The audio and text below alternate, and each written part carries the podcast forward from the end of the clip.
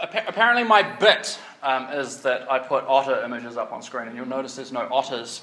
Um, this is because I have a daughter now. Um, so time compresses when you have a kid. Um, but um, my wife wanted me to work Blue Planet in. She's quite obsessed with Blue Planet at the moment. And so um, there's some otters in Blue Planet, which apparently you should watch. So I, I, I got them all in there. Brilliant. Um, me and Scott uh, sometimes have um, conversations about um, what's communicated in churches. and we, we kind of come at it from, from these two opposite directions. and, and often I'll come in and I'll um, I'll be saying, ah, oh, but like, we're not preaching Christ as King. We're not preaching the glory of God. We're not preaching, like, just the grandeur and glory of God. And, and he'll say, yeah, but, um, like, we don't want to go too hard down that route and ignore um, the Jesus who's social. Um, and, and, I come back and I say, we're doing the Jesus that's social a lot. Um, like, it's really important, but also if we don't get the other side of Jesus, um, that dilutes his message. If we don't understand the Christ the King thing, then Christ the man doesn't make sense. Um, and he'll come back and, and we'll kind of go kind of go back and forth um, on this a little bit. Um, but what actually happens is um, when Scotty gets up um, to preach social justice, to preach Jesus the man, he winds up talking about Christ the King he winds up talking about um, seeing the glory of God um, in each other and in Jesus the man and the ascended Christ. And when I get up to talk and rant um, about God, the glorious God, the author of creation, this amazing, powerful, glorious being, I end up ranting about social justice. um, and so I, I kind of want to explore that a little bit as, as we come to this thing of Christ the King, as we come to this feast, feast day. This is, this is the culmination of our entire liturgical calendar. Um, I want to explore Christ the King and Christ the man and Christ the judge, and how if we don't get all of that, um, if we don't unpack Scripture in light of all of that, um, we kind of miss some stuff. Um, here we go. So, um, where the hell did this feast come from anyway? It's actually pretty new in terms of liturgical stuff. Pretty new. Um, so, what happened was uh, after World War One, um, Italy and the Pope were kind of having a bit of a beef about land and um, who ruled the world. Um, and um, the, the Pope had kind of been kind of relegated to the Vatican.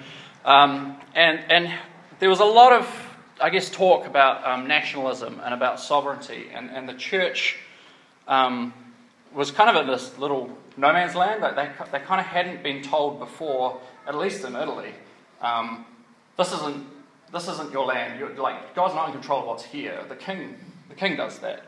Um, and so uh, Pope Pius XI um, sent out a letter. Um, it's called a circulatory. It's a little bit like a zine for like Catholic bishops, um, and and so I can just imagine like him there photocopying and like cartooning. Um, but he, he, sent out this letter, um, and and in that letter.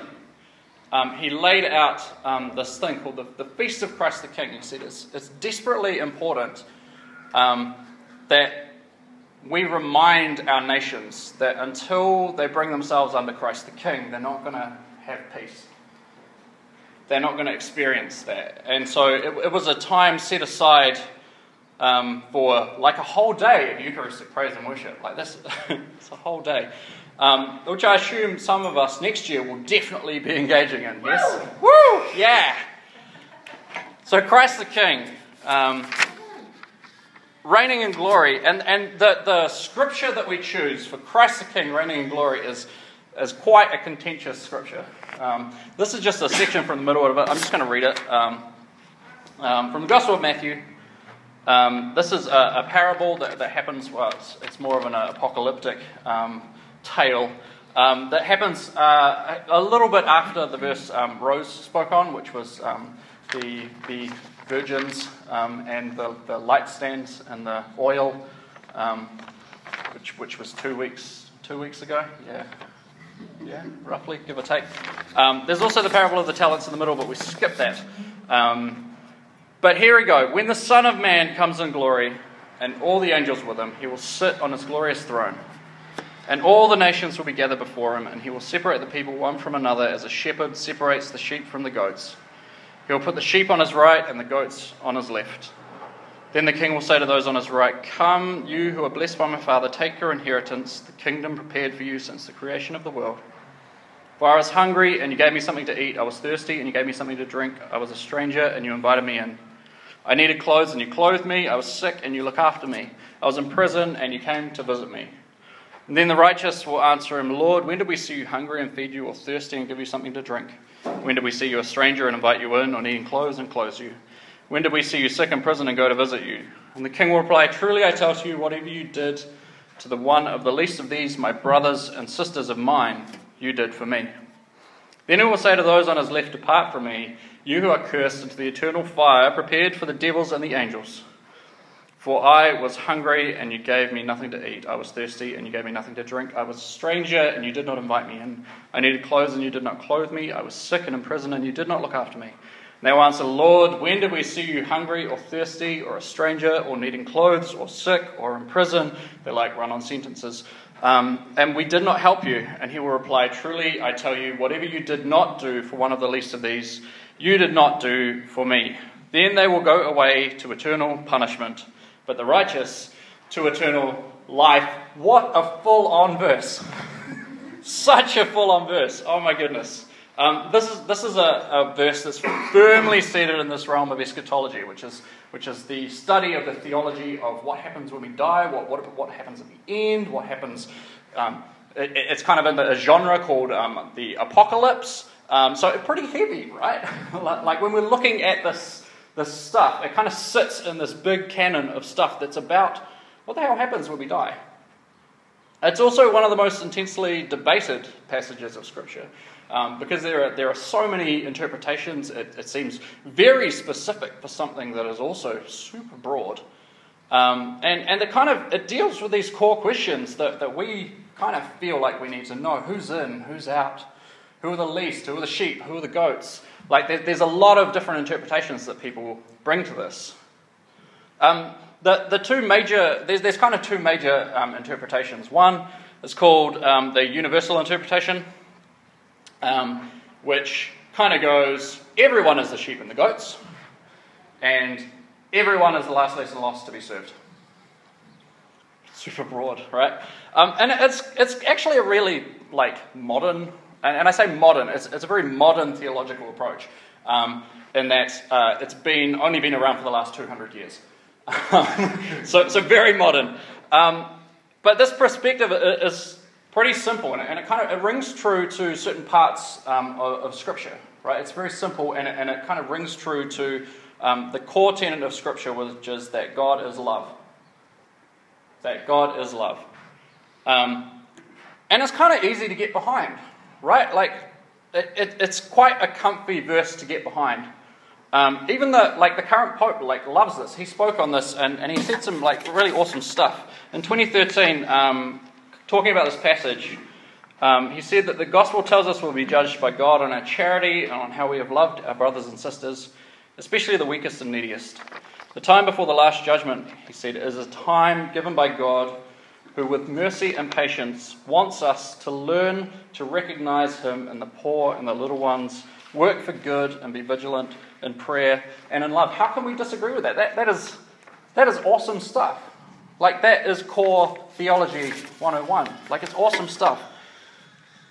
But there's some problems with that interpretation. Like, there's, there's a few problems with that interpretation that I think um, would suggest that we need to take a second look at it.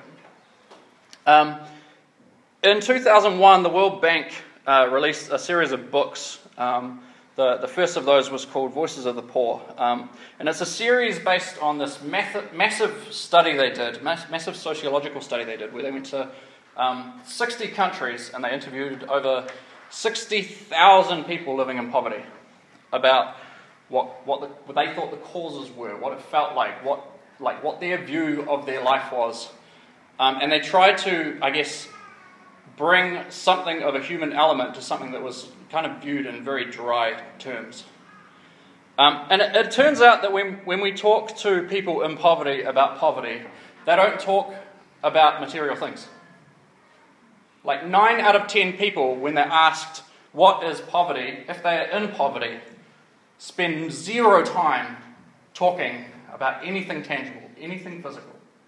They talk about um, humiliation and they talk about loss of agency and they talk about all the other factors that uh, uh, this massive like series of things that has nothing to do with food or their income. It's, it's actually quite bad that we come to these conclusions. There's a whole cottage industry um, that has kind of popped up um, to try to teach um, well meaning Western NGOs and specifically um, Christians on short term mission, um, we're super bad at it, um, how to not just go in and try to band aid solutions, how to not go into um, something where we see, obviously, the root cause here is you don't have drinking water, so we're going to come in and slam a well into the middle, middle of your village, and therefore we've solved your problem. And, and then they leave not knowing the damage that they've caused by addressing a physical problem that has massive societal um, implications. There's a whole industry of advice popping up around that because it's so prevalent that we have taken this thing where we look at it from an outsider's view. We look at it from a, a Western, um, relatively wealthy view, and we go, obviously, the solution is this. It's almost a frame that um, only we could have come to, that only our view of the world um, could have actually envisioned. That our judgment um, could solely be directly tied to the transfer of wealth from us, the, the noble and wealthy sheep, to the last and the least and the lost. It, it's incredibly um, condescending, don't you think? It also doesn't deal with um, the fact that Christ says he'll come and judge the whole earth. Um, and this particular interpretation doesn't actually give um, those who find themselves in that marginalized space any way of engaging with this judgment. He says, No, you're off to the side, you're bit players. These are the important people who we're going to be talking about in our scripture. Um, whether you're saved or not, that's a tangent to the story. It's, it's kind of a troubling approach to this particular verse. Emergency alert. Um, so I've finished that particular section. Um, we'll move on to the classical interpretive model in just a minute. This is the intermission. Uh, if you need to go get a drink, um, it's gone.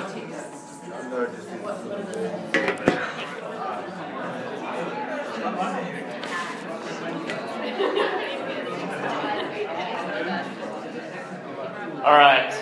Are we back? We're back. Nice. So the, the, the, other model that for about 1800 years, give or take, um, the church or the people of God have, have taken to this is um, called the classical interpretive model. Um, there's, a, there's a few others that kind of get into the weeds, um, but, but this is the other major um, interpretive framework that people have applied to this verse. Um, and, and, it refers to um, in most of the literature, it refers to Christians being served by people who are Christian and people who are not Christian. So, so it's, it's the classical interpretive model is, is more specific. It says, the least of these, my brethren, is people of God. And the sheep and the goats is often everybody, but sometimes just other people.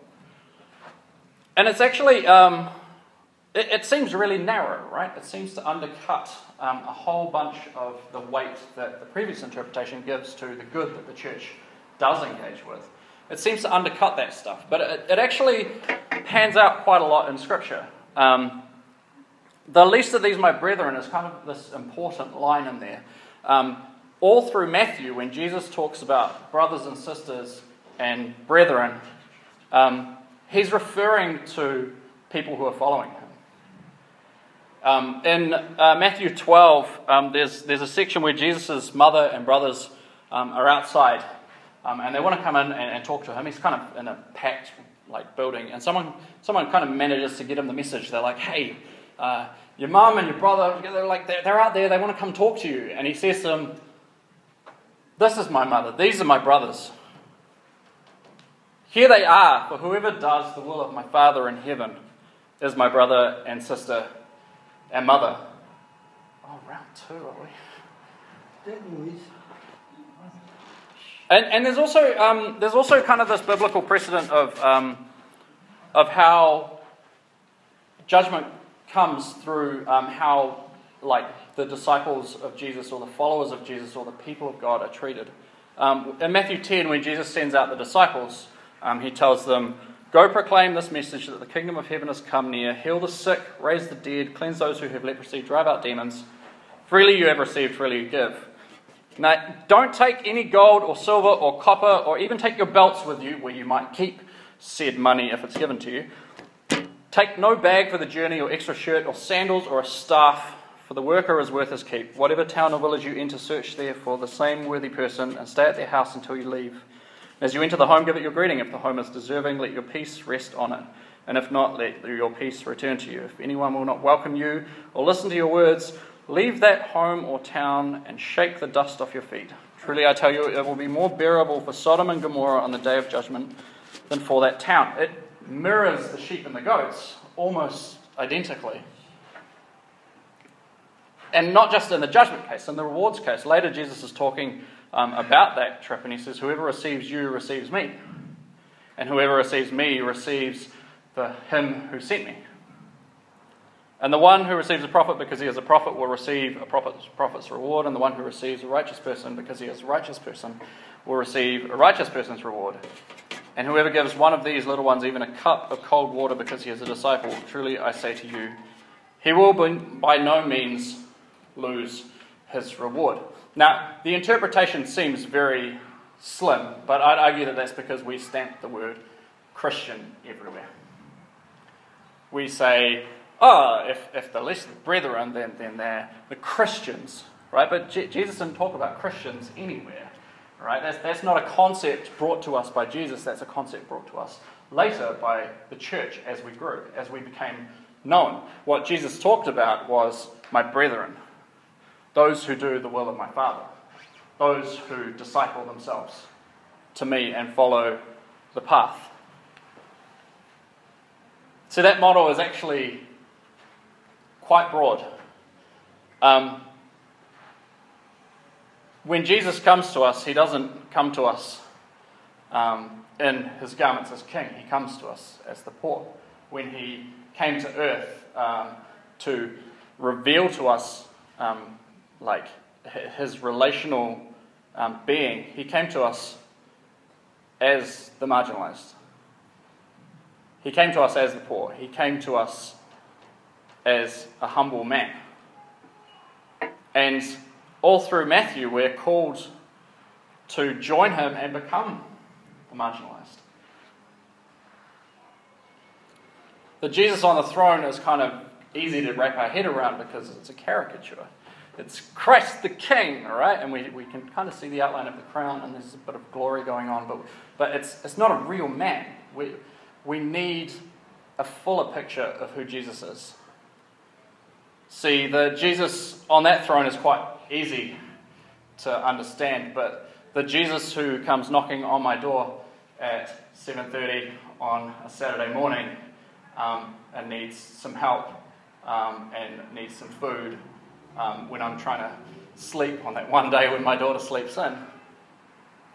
That's the Jesus who's kind of challenges me a bit more. Or the Jesus who's an unruly neighbor. That's the Jesus who challenges me more. Or the Jesus who's that unsavory dude at the bus stop. Or maybe the rich foreigner buying up our houses. That's the Jesus who challenges us. That's the Jesus who tests our prejudices and our mercy and our grace.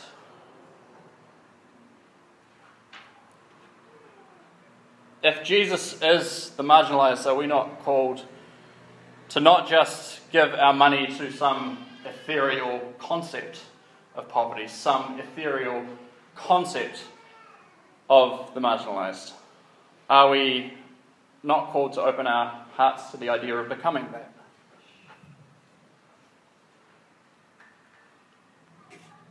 If Jesus is to align himself with the last, are we not to align ourselves with the last? When um, Matthew was uh, writing this book, he basically collected all of the times when people came to Jesus and said, Hey, I want to follow you. And Jesus was like, Yeah, but it's really, really bloody tough. Um, so it's basically this, this gigantic um, brochure for what it is to live a radical life of self sacrifice and devotion to God. Um, when a teacher of the law uh, wanted to follow him, Jesus said, Yeah, but foxes have dens, um, the birds of the sky have nests, but the Son of Man has nowhere to rest his head. And we don't hear any more about that teacher of the law. The teacher of the law came and saw someone else who knew a lot about the law. And he thought, I want to join you.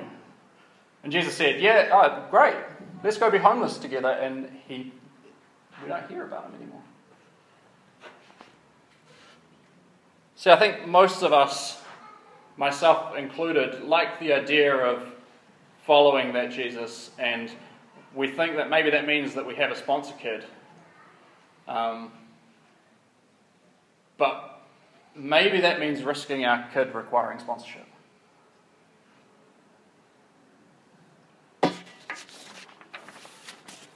If Jesus is that king, that glorious king, that glorious judge, then we, when we submit ourselves to that, when we vote for that king, that is what we're opting into. When we vote for that king, we get that judge and we choose that justice. At the end of um, the letter that um, Pius XI writes, um, there's this like a crazy powerful chunk of text. He says, The faithful, by meditating upon these truths, will gain much strength and courage, enabling to form their lives after the true Christian ideal.